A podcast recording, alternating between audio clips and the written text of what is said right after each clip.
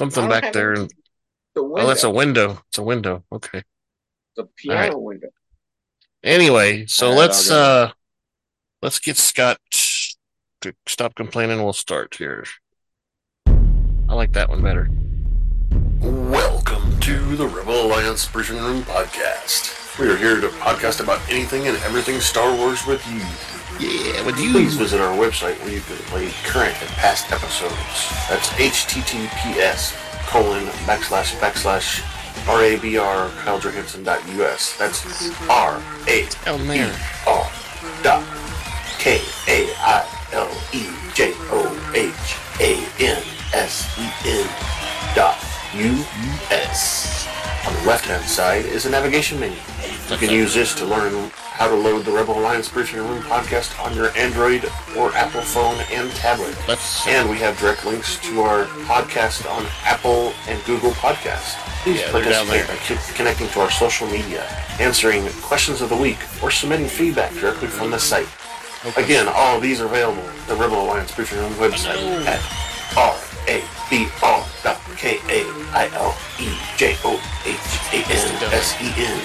dot K-A-I-L-E-J-O-H-A-N-S-E-N dot U-S. And now it's time to talk Star Wars. Yay. I am Kyle John Johansen, and this is Andrew Scott Sutton. Say hello. And there's Rick too. Hello everybody. Rick's there. Namaste. Namaste. With his uh fancy USA Bearcat uh, claw thing in the background there. Uh, Can't see it. and Scott's you you. you can too. Stop it. And Scott's got a door with a window, piano window there. And I've got a bunch of stuff in my background. All right, so today we're reviewing Star Wars Ahsoka Part 8, the finale of the season, called The Jedi, the Witch, and the Warlord. So we're going to go through some news, a little bit of news, and it's not really news, it's more educational stuff. Uh, we'll do a recap of who was in the episode, and then we'll talk about the episode uh, very detailed like. So that means spoiler. We're gonna spoil the crap out of the episode, so don't uh don't be don't blame us if you uh get spoiled and, and cry to mommy or whatever. We we've already warned you, so go watch it or go home. Something. Mommy. There's no crying in Star Wars. There's no crying in Star Wars There except is. uh That's awesome. I except we like that saw we saw some people cry. I think I think uh Anakin's cried before when he when he Yeah. killed a bunch of people in the Tusken village. He just I said don't- Dustin. Yeah. Yeah. That was that that That's that was He doesn't- remember he doesn't like sand, so he just got the sand in his eyes, you know. Gets between his toes, you know. It's time for the news. All right, so I put the news just because we're going to talk about some stuff. So, uh, we noticed uh, there was a lot of things in the episode, and one of the big things, um, that I didn't didn't put in here was about the statues at the very end. Um, and those statues are the supposedly the Mortis uh, people. If Scott remembers, remember they had the the father, the son, and the sister, and Anakin and Ahsoka went, and at some point Ahsoka actually died there, and the sister saved Ahsoka or something like that. So anyway, these these three statues represent that. You only you can only see two of them, but the, there's a third one there that's kind of broken down. So the one in the middle is the father, the one on the right is the son, and then the left the sister is broken. Now, Rick, what that means to us is these are the the um basically they live on a planet called Mortis, which is supposedly where the midichlorians originated at. And these are the father, the son, and the daughter representing the Holy God. sides of the force. So the father is the um balance. The brother is or the son is the, the dark side, and the sister is the light side. That's what they represent. And um, Yeah. there's a lot more in the episodes that we've seen. What was that, Scott? Narked on him. Yeah, the, The son son narc- narked narked on them, and that's he. That's what got um, them killed, or Ahsoka killed, and the daughters.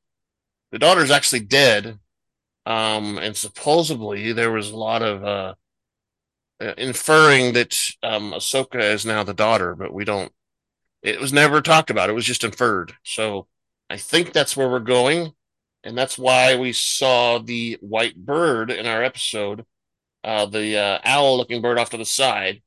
Um, the- owl was represented on that those episodes that we were just talking about on the I think it was I think it was actually Rebels that we s- no it had to be on Clone Wars because Anakin was there. Anakin wasn't in um the the Rebels. He was in there just briefly but it was mostly as Darth Vader. Okay so Mortis gods um the bird is a Trandoshan bird so it's from you know those Trandoshan lizard looking guys. It's it's a bird from one of their planets called a, a Convor Morai, um, and mostly they call it a Morai in in the show. Um, and the Morai is supposed to, um, it's supposed to be like the symbol of Ahsoka. Somehow it's associated with her officially, and every time you see one, which we saw one in the episode before, um, in Mandalorian before Ahsoka sh- showed up. We saw one of those owls then too. So anyway, the the owl represents what the bird sees. sometimes. It if she uses the force, I think sometimes she can, but it's not something that happens all the time. She can't see all the Yeah. time, but uh, she can. Uh, she has such a connection with this uh, representation of her that she can use the force to visualize what the bird's seeing at the same time. Um. Anyway, uh, so Ahsoka's got a second life, and this bird uh, represents um the daughter, um, and her sacrifice uh, uh, to resurrect Ahsoka back way back when. Um, Gotcha. makes any sense, Rick, at all? No, Uh, well, I that went- makes sense. I went through it was- kind of fast, but Yeah, that was like one of the big questions because I didn't catch they were statues the first time I watched it, and then when I went back and rewatched it, I caught the second one. I caught the first one where you know the guy's got his arm out and and Yeah. And you know he's out there on the fist or whatever, and I didn't catch it. And then the second time I went back and I'm like, wait a minute, there's one over there, but then the other one, it took a little bit to catch that it was actually there, but it was because it was halfway gone. So that's kind of making sense. Right, and there's um there's people on the internet who have um when you look at the the base because it basically looks like the the daughter's beheaded and there's a little bit more missing because there's like a, a little cutout there in the valley looking area. Um but it, they say that you can see the Ahsoka's little uh whatever those tentacle things that that she's got hanging down. You can see those in the statues, which I don't know. That's the first time I've ever heard anything like that. So they they could just be reaching, you know. So Isn't the brother though? Isn't he connected with like Darth Maul or something somehow? Right? I mean, he he's the dark side of the force, so anybody on the dark side he's connected with. Um Right. so and also I forgot to say part of the reason we we I mentioned that Anakin was there and Ahsoka was there. The reason was is the the father was um going to die. He's so old he's going to die. And he wanted Anakin to take his place. And Anakin refused. He's got he still had things to do which was the Clone Wars and teach Ahsoka whatever he had to do, become Darth Vader. Dun. Anyway, he refused, um, but they think also that's the reason why we saw Anakin in the background at the end as a Force ghost. Is he is now taken his place as the father,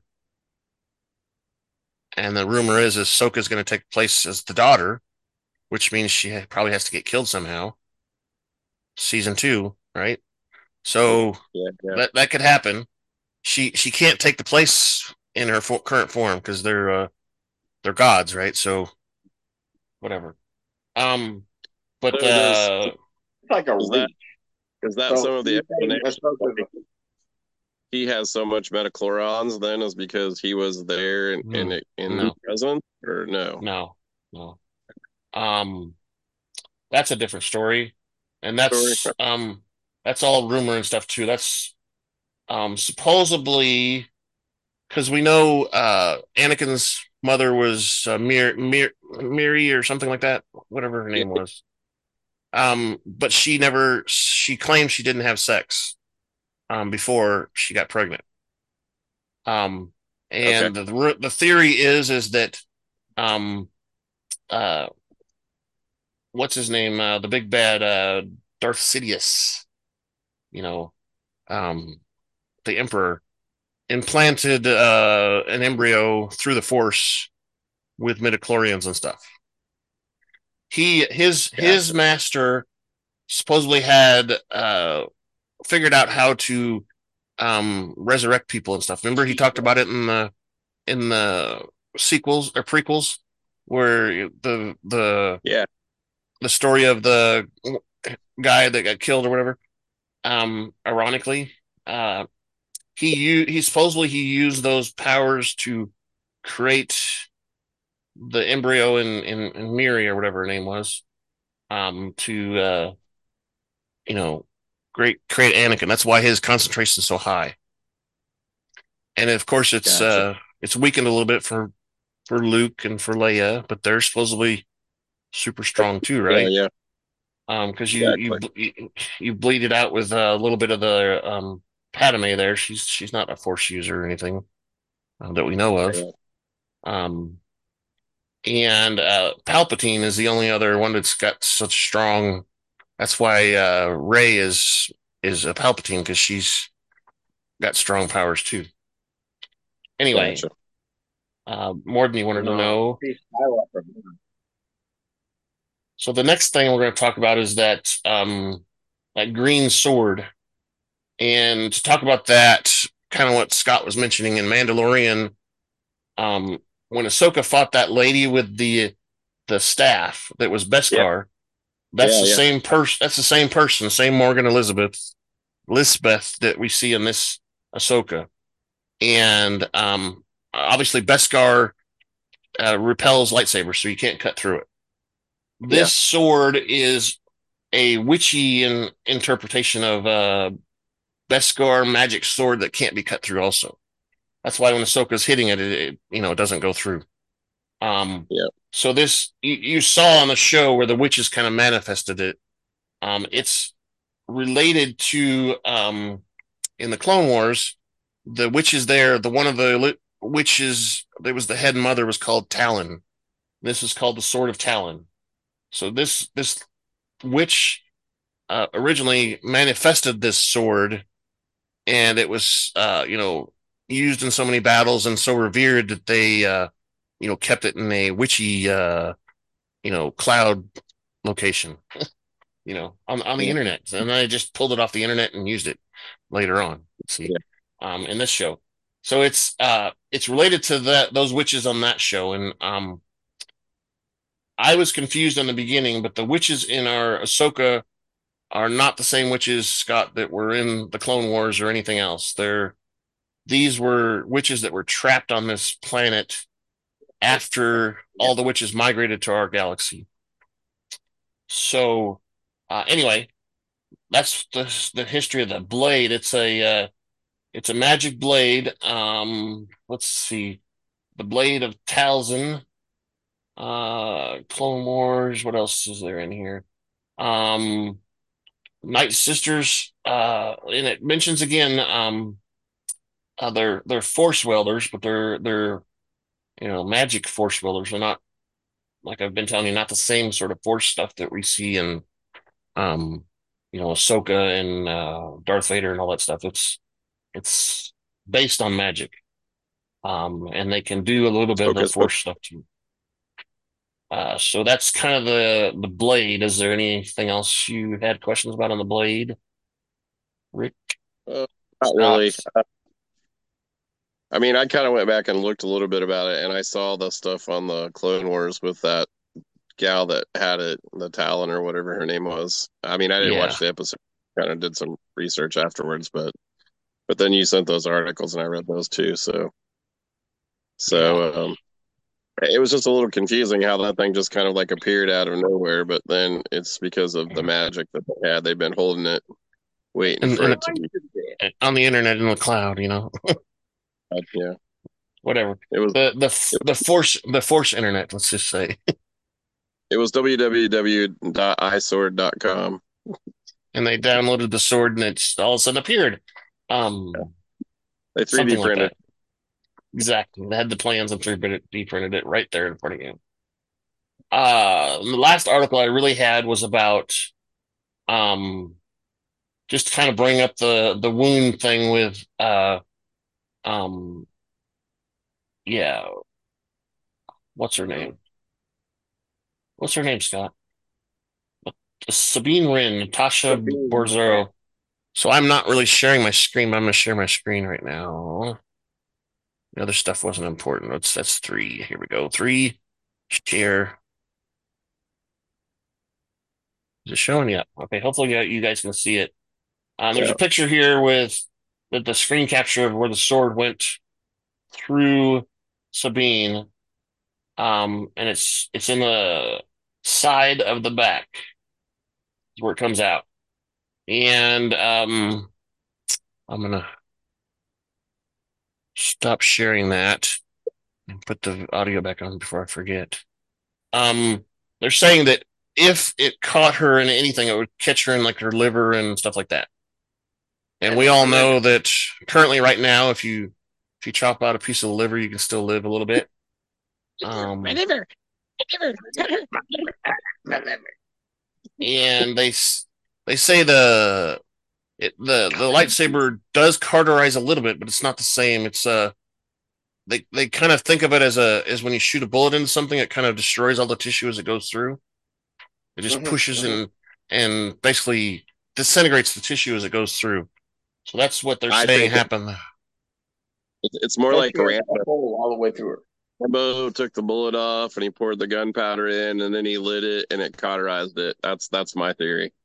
It, it, Yeah, that's it what was happened. like a Rambo moment and in Rambo three. I That's no, right. was- That's right, baby. Yeah, I, I I, think it was I've Rambo. it.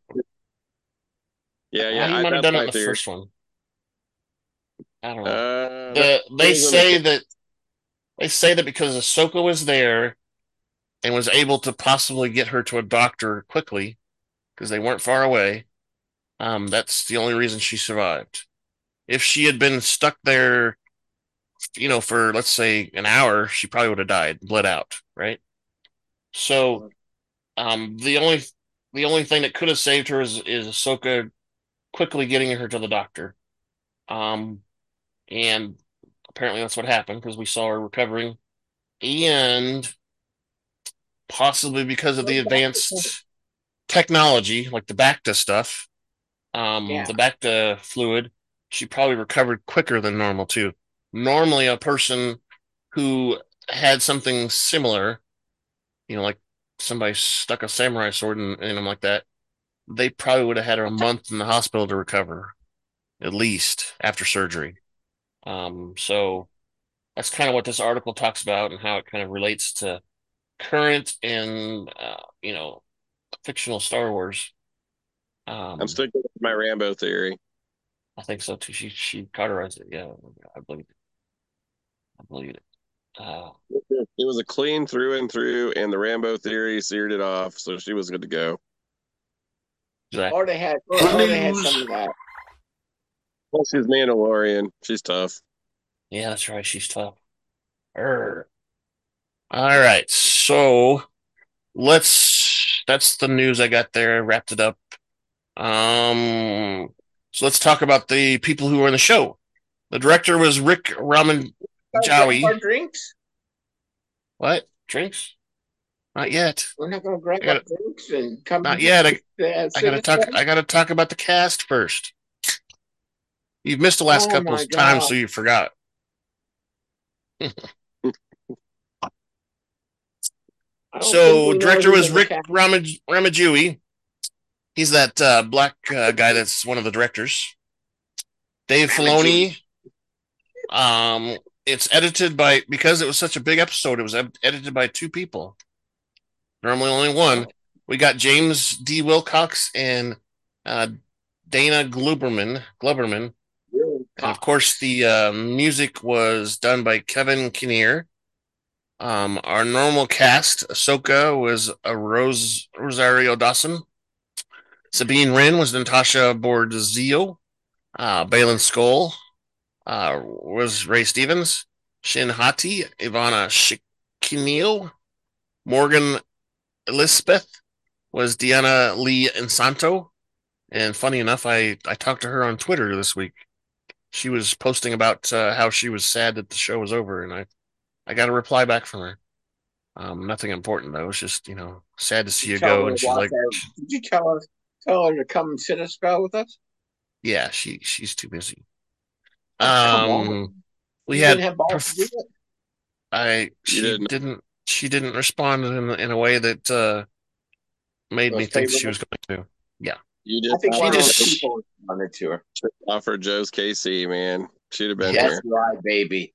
That's right, baby. Uh, Professor Hanoi was played by David David Tennant. Huyang, I'm sorry. Huyang was played by David Tennant. Uh, Aktropaw was Jerry Prescott Gallien. These are the witches. Klothow was played by Ca- Claudia Black. Lakesis, Lake Lakesis, played by Jane Edwina Seymour. Of course, we had uh, the Grand Admiral Thrawn, Lars Mikkelsen, Captain Enoch was Wes Chatham. Ezra Bridger was Eman Isfani, Fundy. Hera Syndulla, Mary Elizabeth Winstead. Um, we also saw First Officer Vic Hawkins, played by Nikan Robinson. And of course, at the end, we saw Force Ghost of Anakin Skywalker, played by Hayden Christensen. So before we take our drinks, we're gonna we're gonna solicit at some of these dirty uh, uh, stormtroopers. Hey, you over there. Are you a trooper? Is your armor always dirty? When do you find time to clean it? Did rebel scum scratch Some and dead damage it? ones? Does your helmet communications keep acting up? Hello. Stop by Aaron's Armor Sparkalorium before 1500 hours. We will wash, clean, and sanitize your armor for the next day pickup. Our patented galactically ancient secret cleaning techniques will have your armor sparkling just like a new? Cerulean Y1300 freighter just off the assembly line. You will be the envy of all your friends and coworkers from the castles on Lothal to the politicians on Coruscant to the environmentalists on Endor. For your next day service, stop by Aaron's Armor Sparkalorium. We are located in Tatooine's Mos Eisley Spaceport, directly across from Hangar 35. We will also repair and sell and sell most parts at the best rates in the known galaxy. All services guaranteed and licensed by the Emperor himself to last a lifetime. Only at Aaron's Armor Sparkalorium. That's right. We accept Imperial credits only. Helmets and boots or services are extra.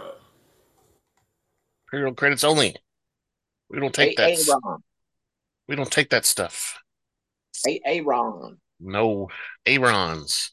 Hey, Aaron and D Nice. No, there's There's no two, there's there's there's not two A's. Uh so again, we are reviewing Ahsoka Part Eight, The Jedi, The Witch, and the Warlord.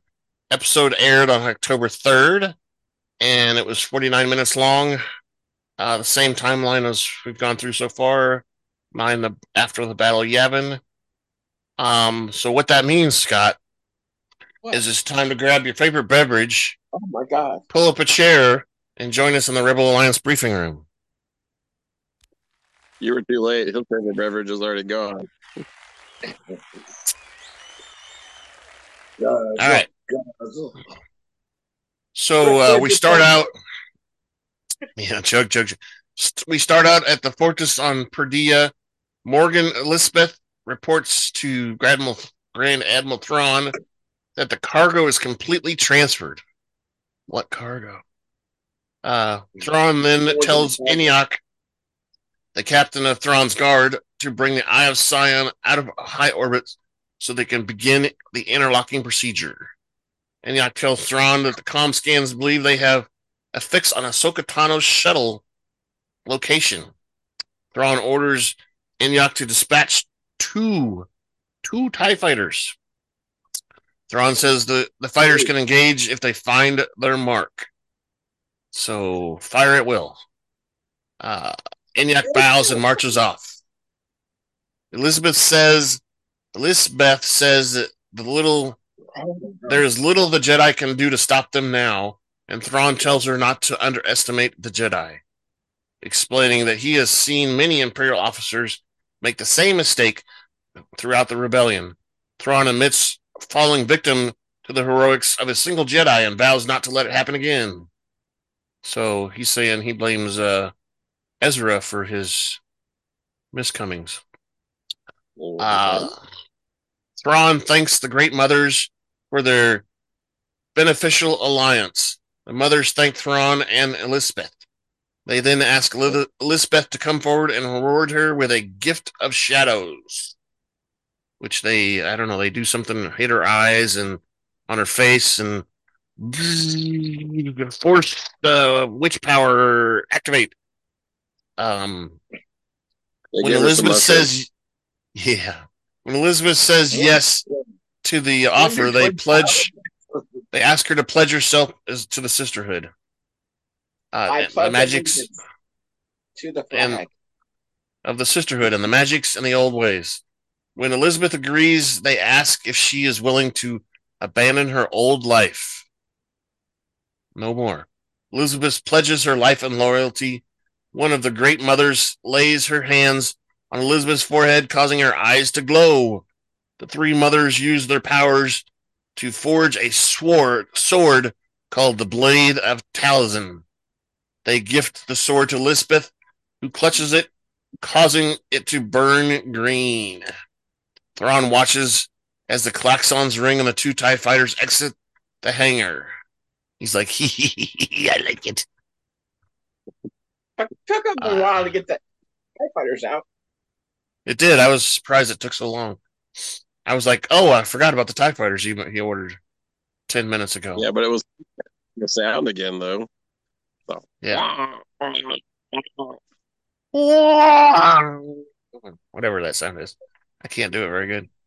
Uh, all right. So meanwhile, um, back at the Jedi shuttle, hovering over the Noti caravan, uh, is Ezra assembling a new lightsaber with the help of Huyang.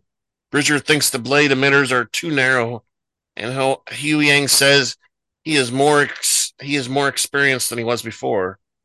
Uh, Bridger says they don't have time unless for lessons since Tano needs them to go after Thrawn. Huyang opinions that this cannot be rushed, and Bridger rummages through Huyang's workshop, annoying the droid who says he has a system. When Bridger replies he has a system, Huyang voices in disagreement. When Huyang asks who taught Bridger to build a lightsaber, Sabine Wren mentions Kanan Jarrus, the late Kanan Jarrus, as far as we know. Bridger explains that Jarrus was his master and taught him everything he knows about being a Jedi. Huyang replies that he taught Jarrus how to build a lightsaber when he was a, a youngster. Uh, Huyang remarks that it now makes sense and explains that he taught every Jedi youngling, youngling in the Jedi Temple, including his late master Jarrus. Huyang, Huyang recalls that Caleb Dume, was very clever which is uh, what Kanan's actual name is, is Caleb.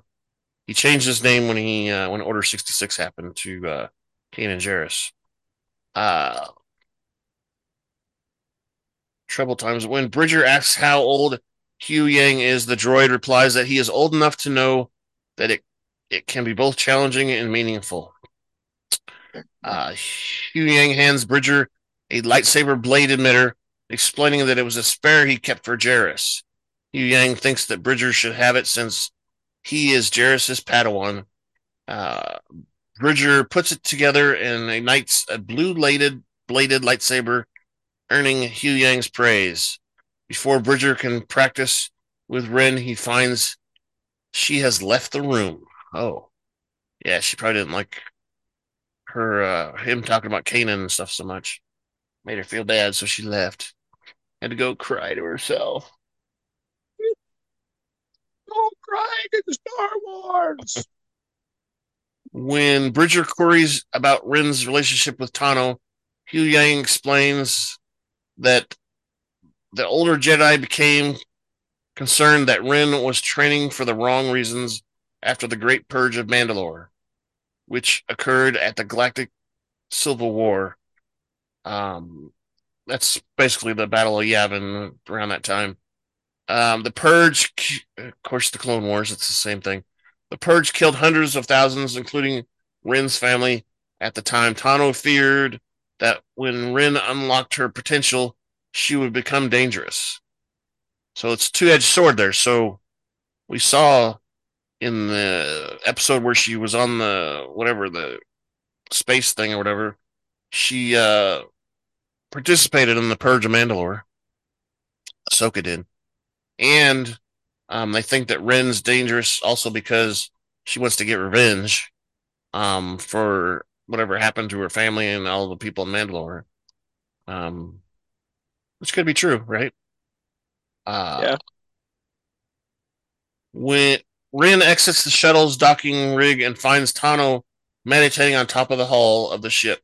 When Tano asks if she is pleased, Wren replies that she is relieved.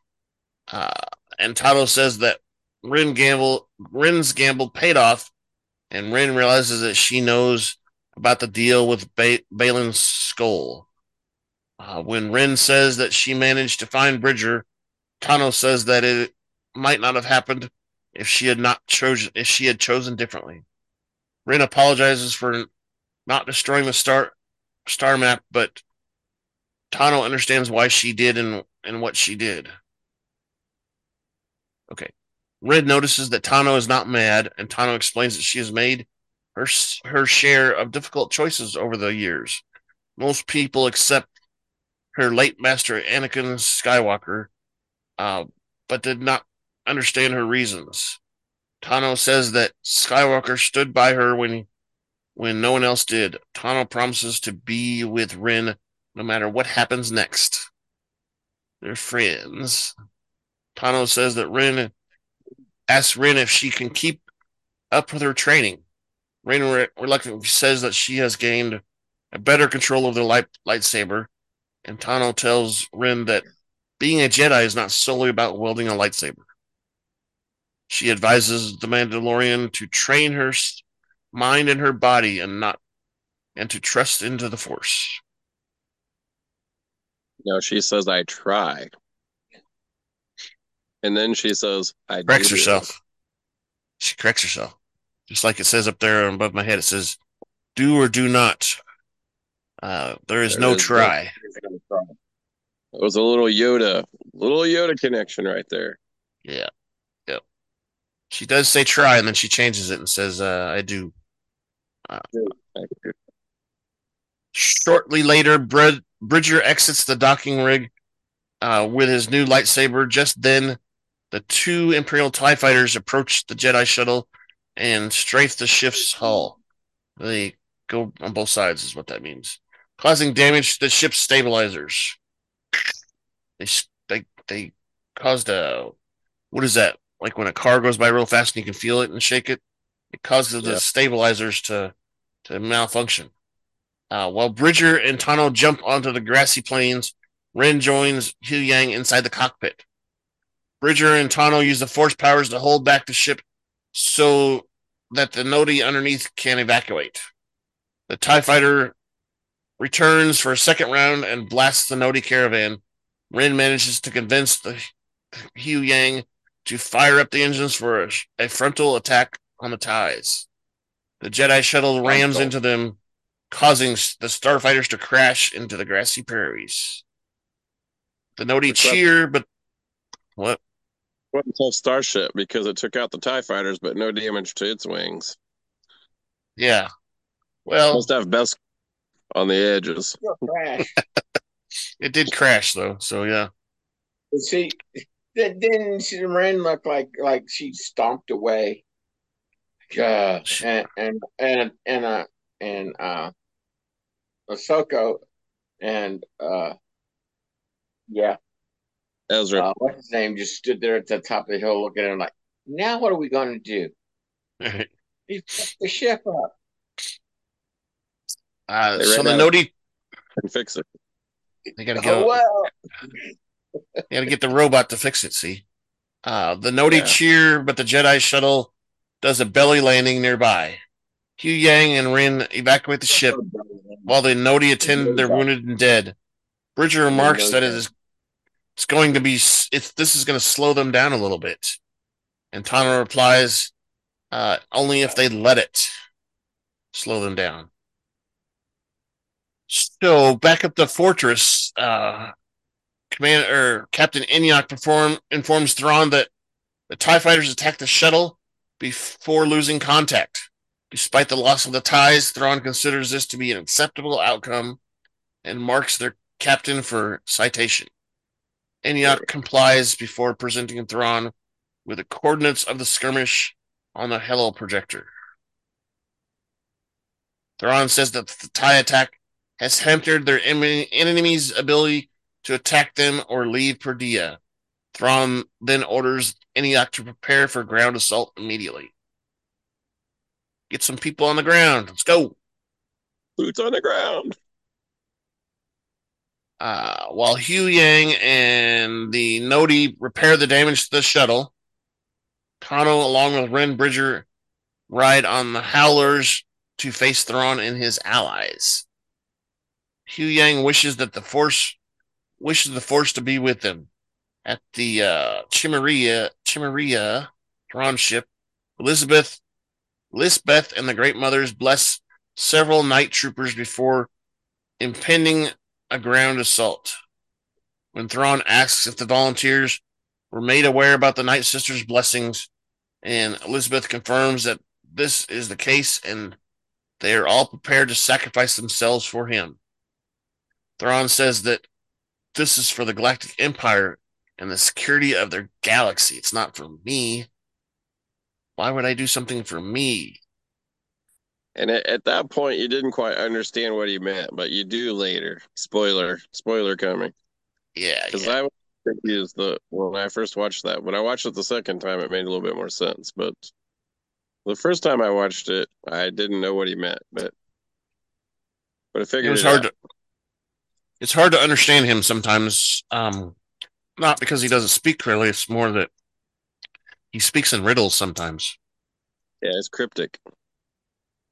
And usually you figure out got- what it is by the end so Well, but we kind of talked about this last week a little bit in, in terms of that, and so it came to fruition. Um, but Hmm. but I wasn't really thinking about it when he made that comment about do they understand? And she Yeah. said yes. So sorry, Yeah. I, just, I just they, had to throw they, that. out. they had I to know that's they had to volunteer for it i guess yeah, volunteer. I guess um they they knew they would come back. You go. You go. No, you go. the jedi and sabine reach the outskirts of the fortress just as the chimaera begins docking with the eye of sion hyperspace transport ring Bridger realizes that Thrawn plans to take the Star Destroyer with him. Uh, really? Why? Why would you do that? Oh, Uh, When uh, Tano asks Huyang for a progress report on the repairs, Huyang replies that he and the Noti are doing their best, but cannot guarantee anything. When Tano asks Bridger what they are up against, he explains that Thrawn woke the Great Mothers and rebuilt his war- warship, making it unsafe for him to come alone. Tano reassures him that he is not alone. All right, Tano proposes trying the front door while Wren dons her helmet. The navigator droid informs Thrawn, Elizabeth, and Enoch that Comscan is tracking two targets coming from the north. Thrawn orders his forces to bombard the Jedi and Wren, saying that there is no reasoning with uh, with Skywalker's apprentice. As the trio approached the hyperspace ring, the Chimaera's turbo lasers rain down fire on them. Rain down fire. uh, despite the bombardment, the three managed to use their force powers to open up the round, stony gate, breaching the fortress. and they all had to do it.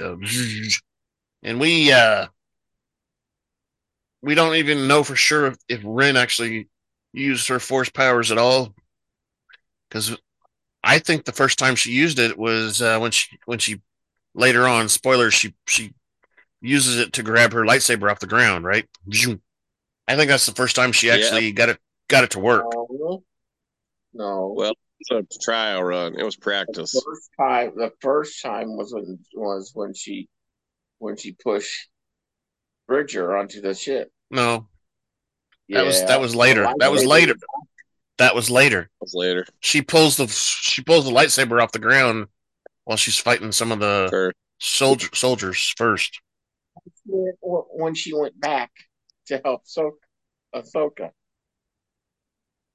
Nope, Oh, she that's it. That's at the end, Scott. Yeah.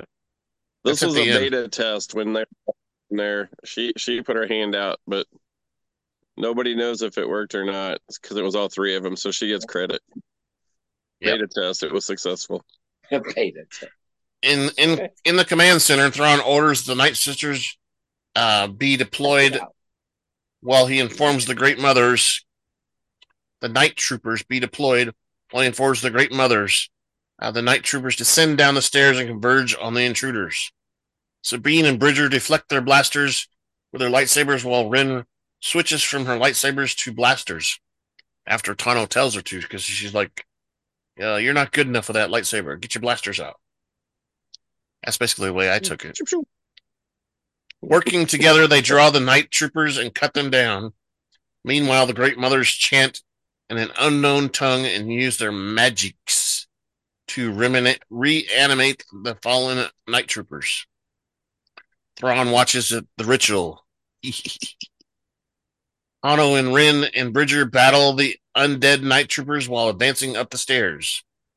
They uh, basically turn into zombies, right? So every time they kill them, they come right back a few seconds later. Uh, With their green eyes. which I thought was interesting. So, several times, you know, we know uh, a lot about zombies from different shows, and the most widely uh, thing across all the zombie shows is if you shoot them in the head, they die, right? Um, yeah. has to be the head, or anywhere else, it doesn't really. Depending on the show, it does doesn't really kill them, right? And I thought they A couple of them, they they cut their heads off, but they did die. They didn't come back. yeah, But yeah, most of the other wounds were like, yeah, they were not head head wounds, so they were you know coming back and following them. And but Yeah, they cut that that's what one arm leg off, and it came back, and he had his arm and his leg. It was like it didn't disappear. Yeah, it grew back. Special effects guys, so they they were a little lazy, I guess. Yeah. Uh, okay. Despite shooting the troopers, they are not able to stop the undead Imperials. Bridger tells Tano that it's the first time he has encountered this magic. Uh, Night Troopers uh, grabs Bridger and Wren frees Bridger by impaling the undead Imperial with her lightsaber. The trio manage to escape the undead Imperials by sealing the blast doors. Uh, Tano tells Bridger and, and Wren that uh, that Wren has been training and uh, with her lightsaber and all that stuff. Uh, outside the Eye of Sion, the clamps start to uh, extend and, and attach to the Chimaera. Uh, since the Jedi are advancing quickly, Thrawn tells Elizabeth uh, that they require a little more time. Elizabeth says she understands and bows silently. Thrawn says for the Empire. For the Empire again. After Thrawn, his shol- soldiers, uh, yeah. After the, Thrawn, uh, the soldiers, and the Great Mothers depart, Elizabeth swears she's doing it for Dathomir, the you know the planet she came from, and exits the Star Destroyer hangar. Meanwhile, the undead night troopers break through the blast doors and rush upstairs. Bridger closes a second blast door with his lightsaber, sealing the the touch the keypad. I always thought that was funny. Uh, you seal the keypad, now the door won't won't open anymore. Whatever. Um, the Jedi and and Wren encounter Elizabeth's Elizabeth inside the large chamber, and Tano tells Wren and Bridger to go after Thrawn while she deals with the Night Sister, who is wielding the Talzin sword. After Wren and Bridger circumnavigate Elizabeth, she and Tano engage in a duel. Tano fights with both her lightsabers while Elizabeth fights with her magic sword. Magical sword. Tano pulls puts up a fierce fight, or Elizabeth puts up a fierce fight, fight while meanwhile Bridger and Wren encounter two death troopers at the top of the for- fortress uh, who gain the upper hand. What?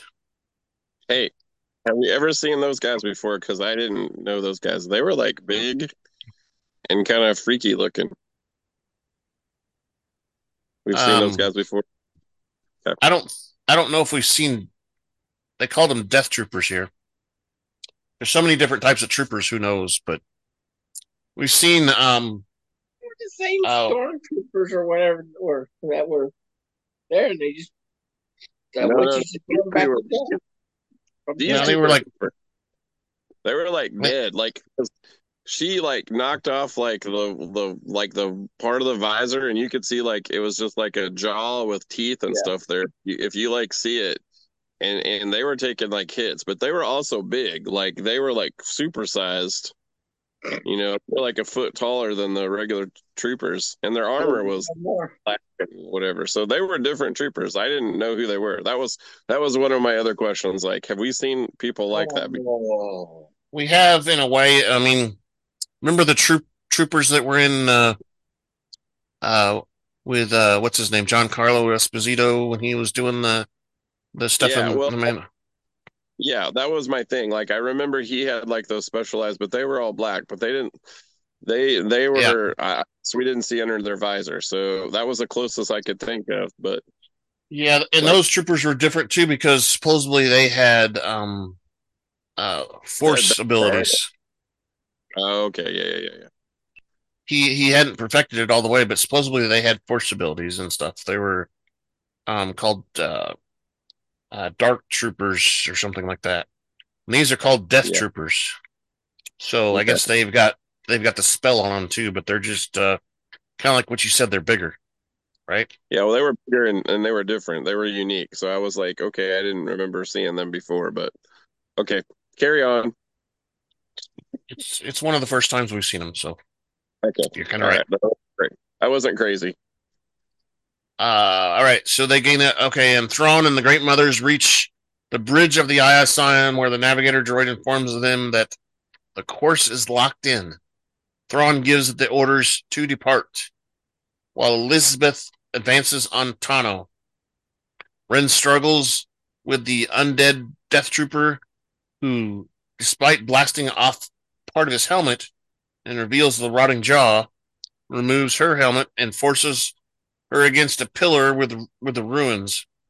The second Death Trooper, after being stabbed in the chest by Bridger, which had no effect, throws him against the floor. Bridger fights back with his fist, and Wren struggles to use the force to levitate her lightsaber. "Uh, I can't do it. Uh. She uses the lightsaber to skewer the guy, the Death Trooper, in the head and incapacitate it. Yeah.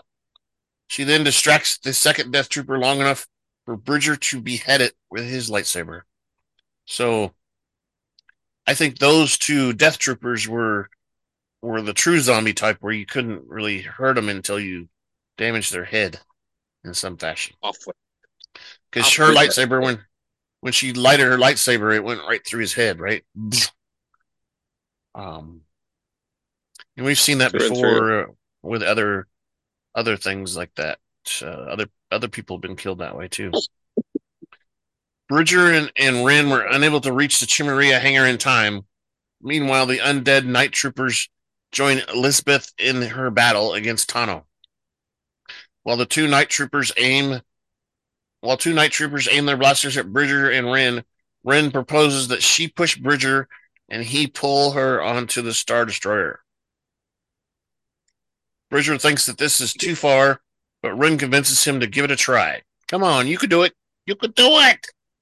You can do it. Bridger does a force jump and gets Wren to push him with her latent force powers. Up there, yeah. Bridger appears to fall, but manages to grab onto a ladder and drags one of the Imperial sentries down when Wren shoots the second sentry.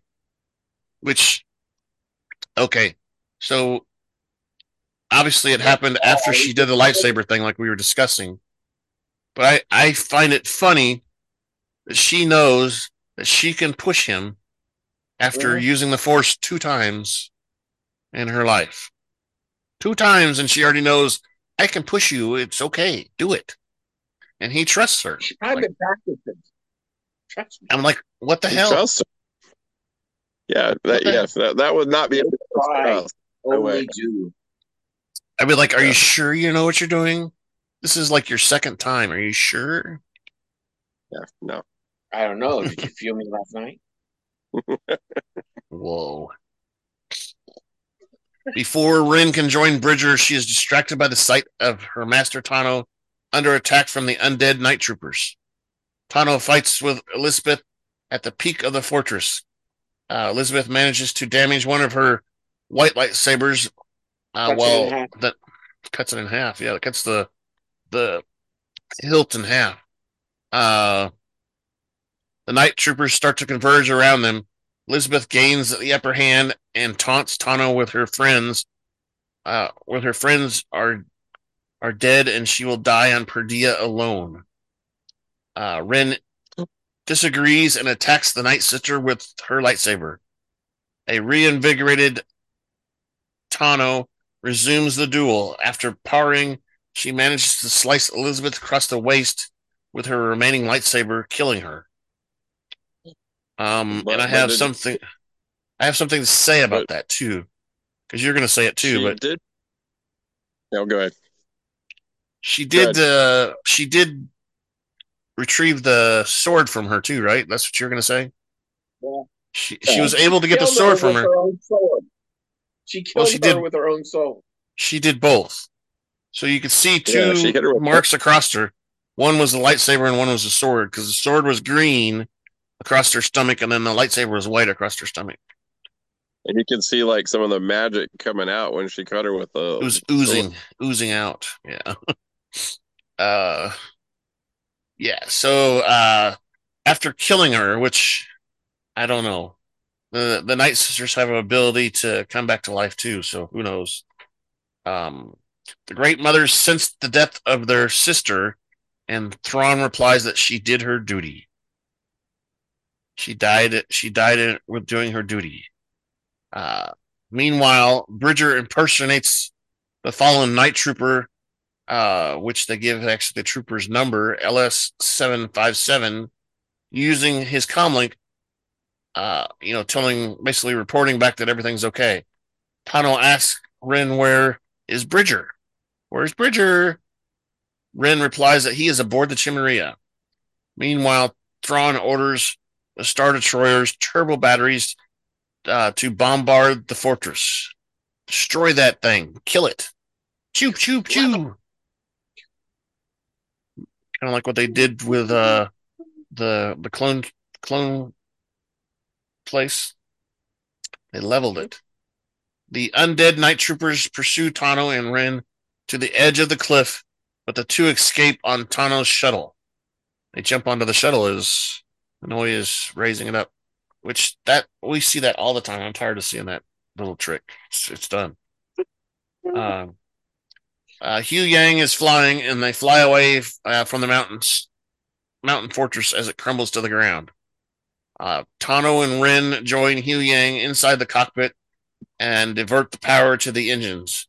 They rise into Peridea's upper atmosphere to pursue the Eye of Sion Chim- Chimaera. The navigator droid informs Thrawn that the Jedi are closing in, and Thrawn opens a channel to Tano and thanks her for being a worthy opponent. Thank you so much. Ow. Thank you. Thank you. While they Ow. never have met face to face, Thrawn says that he knows her because he knew his her late master. He concludes that their strategies were similar and wonders what she would have become had she stayed with the Jedi. He opinions that the Ronin, uh, like her, belongs on Peridea and says that victory belongs to him. I won this round. Thrawn says, Long live the Empire. Before the Eye of jumps into space. Pew! The pathway back on the pathway back to the galaxy. The intergalactic hyperspace jump leaves behind a massive surge of energy, and Tano and Wren are visibly disappointed at their failure to stop Thrawn from escaping Peridea. And I thought for a minute there that it kind of threw out the ship's controls too. Didn't it start to fall or something weird like that? Yeah, it was like all over the place. And it was a sad moment too. They were all upset. Uh, so later, Tano and Wren return to their to their howlers, uh, while Huyang and the Jedi shuttle uh, return to the Noti convoy. The Noti are overjoyed to see their allies return and gather around Tano and Wren. Tano sees the Morai uh, bird in the distance. Meanwhile, Shin Hati rides towards a camp of red bandits and ignites her lightsaber, drawing their attention. Elsewhere, Baylan Skoll reaches two statues of the father and son and stares at the mountains beyond. So there's a couple things in that paragraph. So um, Shin lights her lightsaber.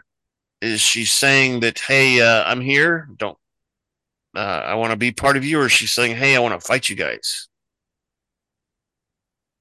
Or she's saying, I want to lead you guys. She wants she want she wants to be part of them. Okay. I kind of thought that too, but it it looked kind of weird that she would. Why is she standing up there doing? Why wouldn't she come up and you know, hey, uh, how, how you doing? How you signal when you're coming into camp and you don't want to be shot. I thought you put up a flag that was a white flag or something. I think it was like this. Why would she want to fight them? Because she I wants to be. She wants to take over. She's going to be stuck there. She has no way to get off that planet. She's in a whole different galaxy. She wants to be a leader. She wants those assassins. She wants those assassins to work with her to get Ahsoka. Yeah, I yep. don't know about that. I don't know Something. that one. That's kind of a that's kind of a, a left open kind of thing there. Kind of a uh, you know I don't know what that one is, but the more important one is the one where you're getting ready to go to. So, yeah, the Baylan Skoll reaches the two statues of the father and son, and he uh, climbs out on the arm and stares in the mountains beyond. And it doesn't say it here, but if you look out in the distance, there's a flashing light um, in the distance too. A lot of talk yep. on the internet about what that flashing light is. They yep. think they think it could be uh, what we see here at the end, where Anakin's uh, projecting for Ahsoka. Maybe he can see Anakin's Force Ghost in the distance. I don't know. Um, back at the main galaxy, you didn't think that? I didn't. Well, I didn't catch it the first time. I just saw him looking off at the distance. And then when I went back and watched it again, then I could tell that there was like some kind of light. But if you look close, it's also kind of that reddish orange. Like it's kind yeah. of reddish orange distance. Like it almost looks like a volcano kind of erupting, but it's a or straight it could, beam of light. It could be so uh, what's her name's could be what's her name's lightsaber.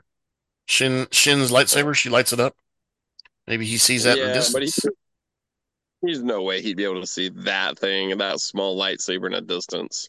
I don't know. That's don't a big know. question for because the whole conversation that he has with her about he's going to do his thing and mm-hmm. and like she's now to make her place in the empire and mm-hmm. and yada yada yada and his behaviors like in the episodes like you know he wasn't a bad guy but he was the bad guy but not like truly bad so like yep I don't know, that, that, that's a big so, question. And it's so my we, we yeah. well, they could have already shot some of this stuff too. True. Because true. The the real plan was is to have at least two seasons. So they could have already been shooting stuff for season two. Possibly. Um.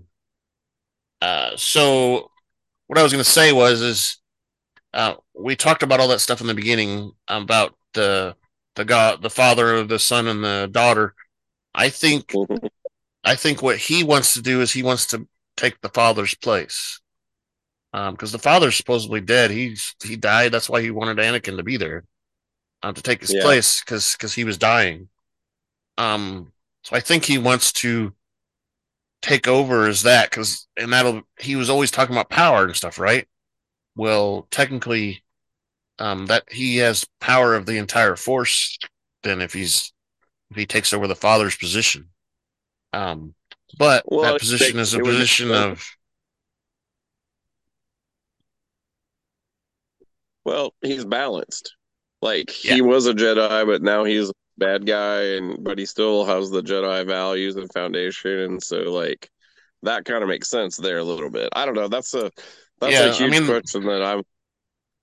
the father is supposed to be the balance of the force. He balances out Yeah. the son and the daughter.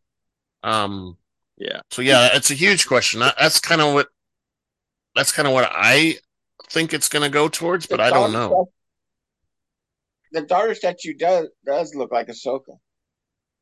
In some ways, yeah. But I don't know if that's just because you're looking and you want to, you know, how the human brain works. It wants your brain wants to associate like things, and sometimes it plays tricks on you when it it's not really the same. So I don't know. Okay. I don't know. All right. Uh, all right. So so back to the main galaxy, um, not the uh, Peridea galaxy, but the our regular galaxy. Thrawn, along with Enoch and the Great Mothers, watch from the balcony as the Scion, and Tremia, Chimaera approach uh, approach Dathomir. Various coffins from the catacombs of Peridea are stored inside the Star Destroyer's hangar. So we get to see a closer look of the cargo and its coffins uh, is what it shows. So maybe it's kind of what we said. It's past uh, Night Sisters or past, uh, you know, troopers or whatever. Um, they're going to reanimate them like they did the ones that we saw in the show already. Uh, elsewhere, an ETA shuttle class lands in the hangar of Home One, um, and General Syndulla, Chopper, and several armed New Republic soldiers, officers, and crew, including First Officer Nick Hawkins and Bieta, con- converge on the shuttle. A lone night trooper emerges from the hands and from the shuttle and raises his hands up in the air.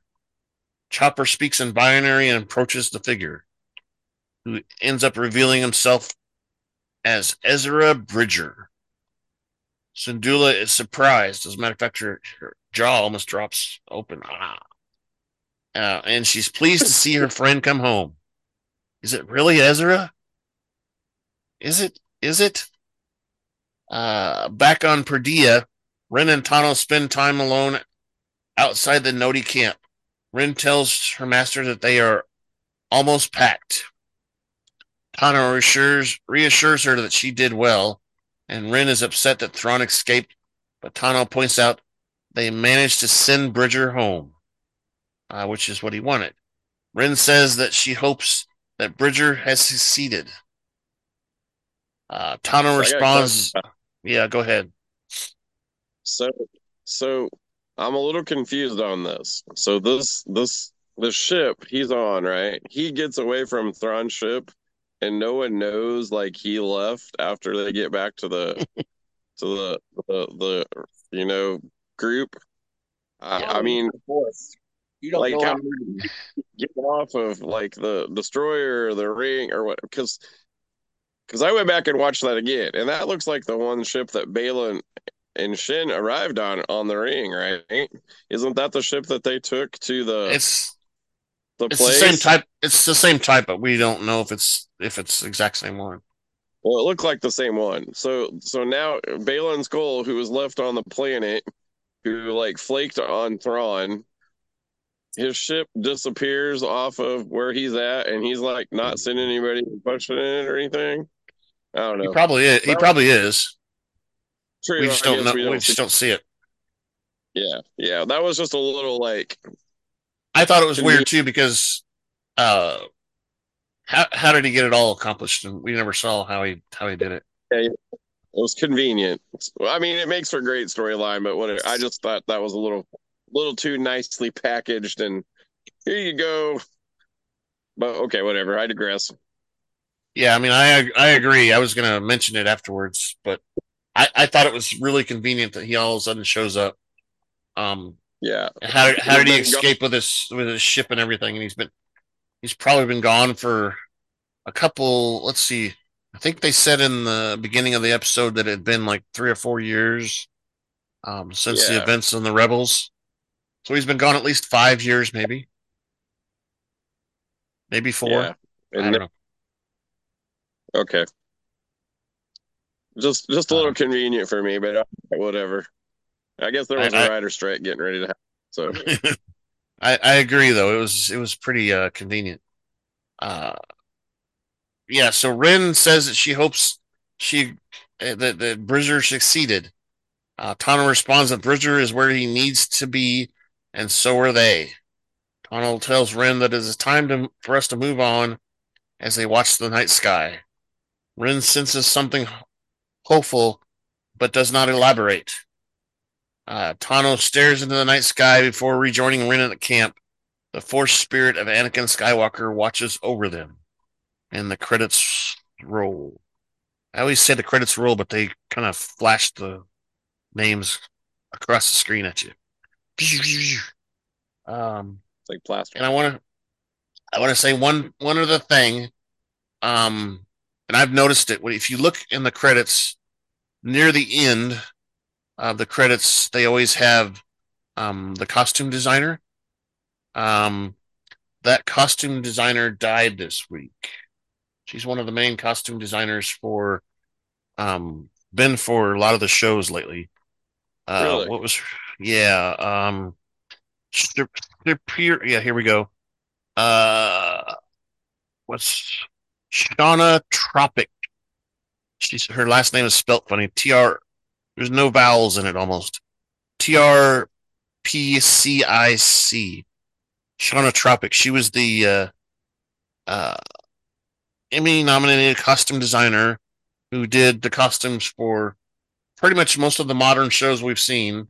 Uh, Mandalorian, Boba Fett, all those uh, uh, shows there. She did some on the some of the older Star Wars movies um, as well. She has was in the industry for um, forty some years or something like that.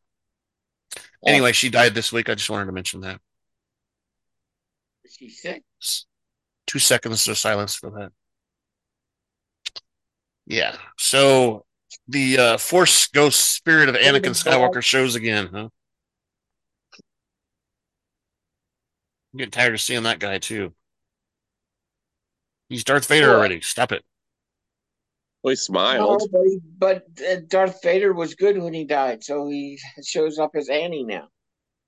I know, and Come and I. I I I get that, but um, You that, but I can't stand I, it. I have a hard pro hard idea accepting that he looks like Anakin, uh, the way he does, um, because when he died, he was an old, uh, bald-headed guy and stuff. I mean, he wasn't no, uh, you know, hot-looking, long-haired guy like he is in, in as a Force Ghost. I suppose you know it's kind of like Yeah, the Matrix. You can, you can put on whatever outfit you want, I guess, once you're a ghost. I don't know. But You know, that's when he you was. back to when when- you were good last. Yeah, that's when he was good. So Come on, Kyle, follow. I No, he his heart- became good as he became good as he was dying in, in his suit as Darth Vader. He was good. He was good when he was in that form. I understand that, First learning. but he was good. He was good when he died. At the moment he Okay, died, he was on the good side. back there your first Force Ghost. What you look like now? He relapsed Or when he. get Come on, he he was so bad. from Long John Silver's. Yep, I would. I would like to see some old guy instead. It was like Obi Wan Kenobi. He comes back as an old looking guy when he's the first time he's a Force Ghost. But that's the first time we saw him. Yeah, that's because we hadn't seen what's his name, Ewan McGregor as Obi Wan. He John like that. Qui-Gon Jinn, he comes back as an old guy as a Force ghost. Because that's what we saw. Well, yeah, Oh because he doesn't ever. Change. Yeah, he didn't Or- change. or- he wasn't that old. Do you, do you- do you want? Do you want to say, "Oh, we need Yoda as Grogu"? Yeah, Yoda came back like when he was only like 600 years old instead of 900 as a Oh. space ghost. So you know, look, You know, You're silly. All right, so uh that's the episode, and um I wanted to hit some numbers real quick. So it looks like um on Spotify we're pretty much getting someone listening to us every week, at least one person. Um, Rick hasn't been wa- watching us on Amazon, so we've been kind of falling off on there. We haven't had Hey, I- anybody listen. How many does it show? Um, well, it, it doesn't really show any on Amazon at all right now. We've gotten Seriously? plays. Yeah. It- Like I said, I don't think Amazon does a very good job of uh, showing stuff because the last time an episode was played was the uh, the third episode of Ahsoka. Well, They don't do a very right, good 'cause job. Because I watched last week's a couple of times. Well, one I didn't finish the whole thing, but I was only like two minutes left, and I had to stop because I had kids coming. So, huh, let that's weird. run. Just let it run. Well, it was back towards the it was towards the end of the of the part where we were talking about some things, and I couldn't remember exactly what all we said, so I didn't want to play in the background. Yeah. I I let cut it. out- I I cut let out some of that stuff. And I go. I leave my office. I I didn't remember how much. By Sunday. So, I cut it out. I cut out some of that stuff. that's yeah, good. so the video part, uh, we got 15 views on the last episode and 12 views on the one before that. So six was 12, episode seven was 15. Hopefully, we'll get some more here um, coming up. Um, any last thoughts? I mean, this is the finale, so we're looking forward to season two, hopefully, as long as the Yeah. writer strike didn't ruin that. A year. In a year. Maybe It more because a lot of the shows are pushed back because of the writer strikes. So it the whole schedule may be pushed back. We don't know. Uh, I think they're gonna. Tell me- you can't tell me season two hasn't already been written. You can't tell me that. If he has a movie that's already written and ready to, for production, season yeah, he wrote he done. wrote those movies way before he started this stuff. Um, he wrote those the movies. So See, those movies are supposed to be live action Clone Wars and stuff like that, and so he's So basically gonna use what's already written and, and such. You know what I wonder? This this might be a little morbid, but think about when George Lucas dies. Who's going to carry it on, or is it just going to end? Because he, he has wants so much control. Uh, he does want control, but ultimately, uh, Disney owns it and can do what they want with it. I was gonna say Um, he sold out to Disney, so Disney's got it at that point. He's Uh. a seller, quitter, Quitter, Well, quitter. quitter. No, so it basically, was basically, you think Fil- Filoni's going to take it all over? I would honestly, I think um, if if somebody takes over like th- what you're talking about, the reins of Star Wars, I think it Mhm. was going to be a combination of Favreau and and Filoni. Um, yeah. I I don't think they they believe that uh, It's a good meal Filoni can. Well, Filoni's good at, at animation. Um, this Mm. is his first time in Ahsoka live action doing live action writing. Um, and the movies, basically the script for the movies that he's going to be doing are repeats of what's happened in the Clone Wars animation stuff too. Um, I'm sure we'll see some different stuff, but it's supposed to happen around the same time as the Clone Wars and whatever uh, from those. But I, I don't know. I mean, I think there's some projections that it's going to be uh, uh, 25 before we see another season of Ahsoka. Um, you know, uh, I think what I saw recently was the Acolyte was in the middle of production, um, so it's it got put off by the writer's strike, um, which means we may not see that until 24. Um, and the Bad Batch was supposedly already written, but um, it hasn't done started production yet. Um, and there's something else. Uh, oh, the Star Wars Visions season three is supposed to come out, and those are different Zero. studios, different studios. So who knows if they were able to write those or what? Um, and then the other one too, the the Tales of the Jedi. Um, that one's supposed to have another season two. Um, so we've got a we got a bunch of stuff that's backing up. So who knows what's going to happen next? They're saying the Mandalorian may not be until late twenty four now, the season four, uh, because of the strike and stuff. They hadn't even started filming or anything of anything. So we don't know what's going on I there think- either. I think they're going to light a fire and push some things through because I, I don't think they want to lose what they've got right now. I think they've yeah. got momentum. going. If they go, you know, too long, they're going to lose a lot of their folks, and it's going to be hard. It's going to be harder to pull them back than it is to push stuff out, even if it's kind of half. I mean, I, I see them doing.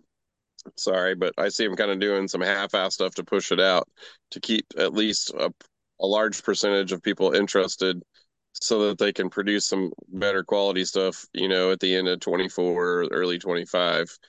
Because if they go all from now until like mid 24, or even fall of 2024, you know how many people they're going to lose in watching stuff? I mean, Yeah. people will watch runs, but only to a certain point. You know, they're not going to sit back and watch four seasons or three seasons or whatever to pass the time. They'll find something else. Yeah. Yeah. Um, so um traditionally uh, the Bad Batch usually comes out around May the fourth. You know, the Yeah. Mhm. the holiday May the fourth be with us. Um last time it came out in February. Um the first season was on May the fourth. Um so um hopefully, you know, that'll come through and we'll see. They won't have to push it back too much because uh, apparently animated takes longer to produce than than uh, live action.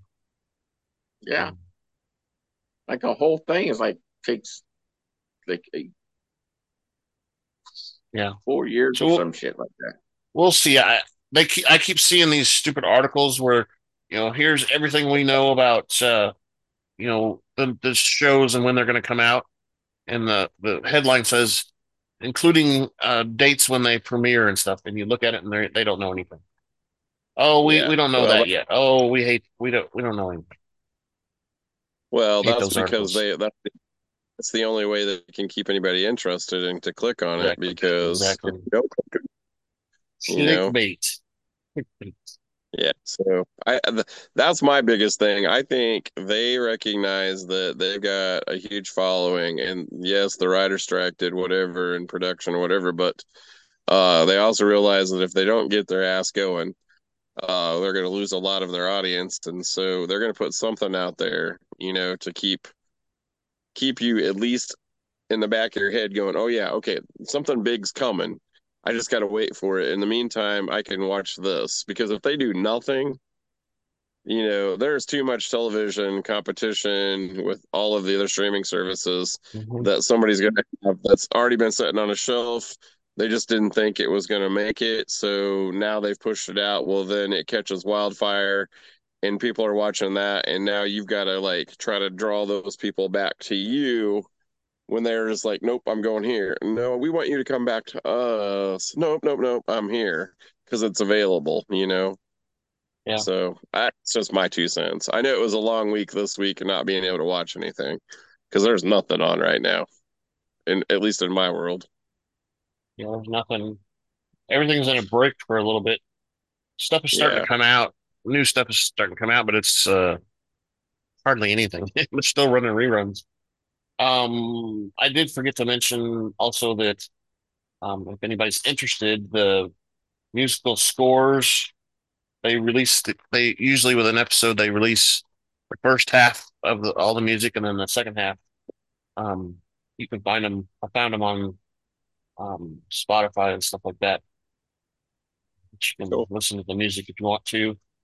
Um, and I'm looking here at the site, and there's no mention of uh, season two, but they mentioned Skeleton Crew, which is one of them we talked about. Skeleton Crew, I know they haven't started any production on it because uh, what's his name? Jude Law is supposed to be one of the main characters. He's uh, he's actually talked to reporters and said that they haven't started any um, actual production of any part of the show yet.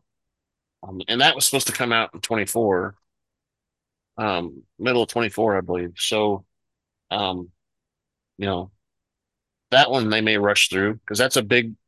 Jude Law is not necessarily a huge actor, but he's a pretty big actor, actor, right? Um, he's name people know at least, and that might be when they rush Yeah. through. I, I wonder because uh, I think s- the show's written, it just hasn't started production. I think is what I heard. So Yeah, I that's my gut saying that they're going to push something through to keep people, you know, because I mean, you go six months without watching anything, and you're like, well, I'm done. I'm screw that, and, that would be a good one because people do recognize Jude Law, like you know, they recognize Yeah. his name and they know, you know, and and of course maybe it's crappy, you know, but at least it, they're keeping some of their viewership to you know around so that let's say that comes out like July or August and they know that they're going to release something, you know, about November or December, you know, so they only got to Yep. keep people occupied for a couple months with crap, you know. So I don't Yeah. know. I could be wrong. I've been wrong before. Once. Yeah, a lot, was lot of people are upset about that because, um, you know, the Acolyte was supposed to come out in 24 Yeah. also. And that's one of the most anticipated ones because it's 200 years before any of the movies were the timeline.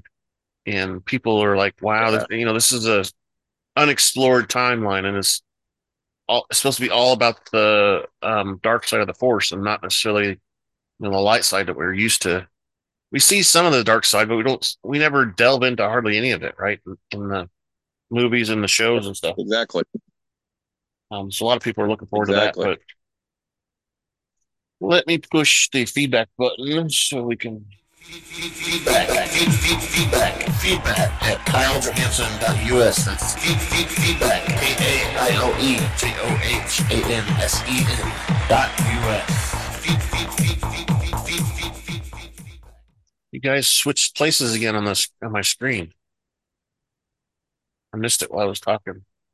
Um, so I'm gonna have to do the video again. All right. So our feedback options are: we have an email address, feedback at kailejohansen.us, which the uh, the little soundbite there read it all off to you. Um, we can go to the website, and we always talk about the left hand side. Over to the left hand side is a link that says feedback, and that'll bring up a form that you can fill out. Uh, we're on social media uh, at the, the left hand side, whatever's your left side's not the other left. Um, we're on Twitter at super underscore duper underscore pod, and we're on Blue Sky, our uh, growing fast audience uh, at Rebel Alliance Briefing Room, all one word. And then you can find us on YouTube. Um, there's comment section there on YouTube that you can uh, give us comments. And Rick, I don't know when you're looking at the stuff on Amazon, is there any place that you can put any comments or anything like that that you see? I know you just play them on your Uh, player, but if you go to the website and look, have you ever done that? No, I just, I, I, yeah, I don't, I've never really, I've never really done it. I just go to the podcast and then search our podcast and then play it. Yeah. Um, I was trying to find something like plays. that. I don't think, There I isn't don't any think so. place I don't think there's any place to, yeah, I don't think so. 'Cause I, I found the same thing on on Spotify. Um, when I go and look, there's no. It just shows the this podcast doesn't let you comment or anything, which is uh interesting. I would think that people would want that, but uh, different sites would want to do that, but they don't. I guess I don't know. So those are our places to find the feedback. Send it to us right away. Send us the feedback. Scott's playing with his tripod. Yay. So you guys ready to wrap it up or you want to talk some more about some of this stuff? I gotta go good with- procure food. Oh, okay. Dinner time for you already, huh?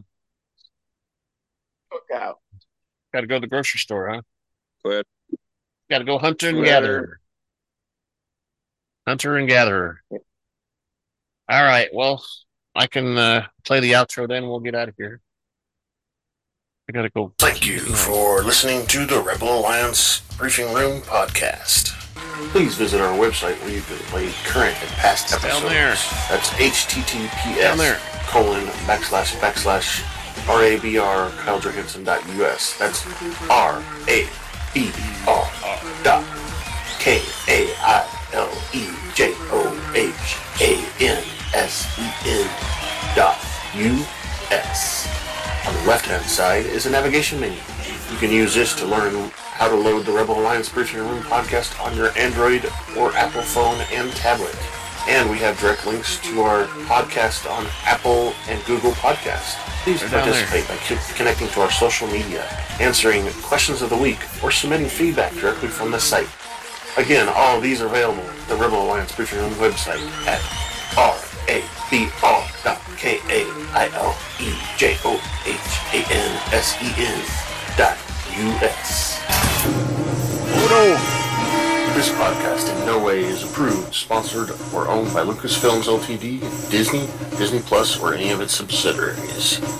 All opinions are solely owned by Kyle and or Scott, and in no way express the views and- or and opinions Rick, of too. their Rick's- past Rick owns present employers. Views and opinions are not supported or restricted by Lucasfilms Ltd., Disney, Disney Plus, or any of its subsidiaries. Any rebroadcast, reproduction, or any or other use of this podcast and its affiliate sites without consent of Super Duper Podcast Network and its host is prohibited. No, no, no. I am Kyle John Hansen, and this is Andrew Scott Sutton. He's Say goodbye now. And and Rick, say goodbye too, Rick. Rick's there. Keeps changing his background so he can show us that these oh. Chiefs are, are outside fishing. All right. Bye bye. Bye bye, everybody.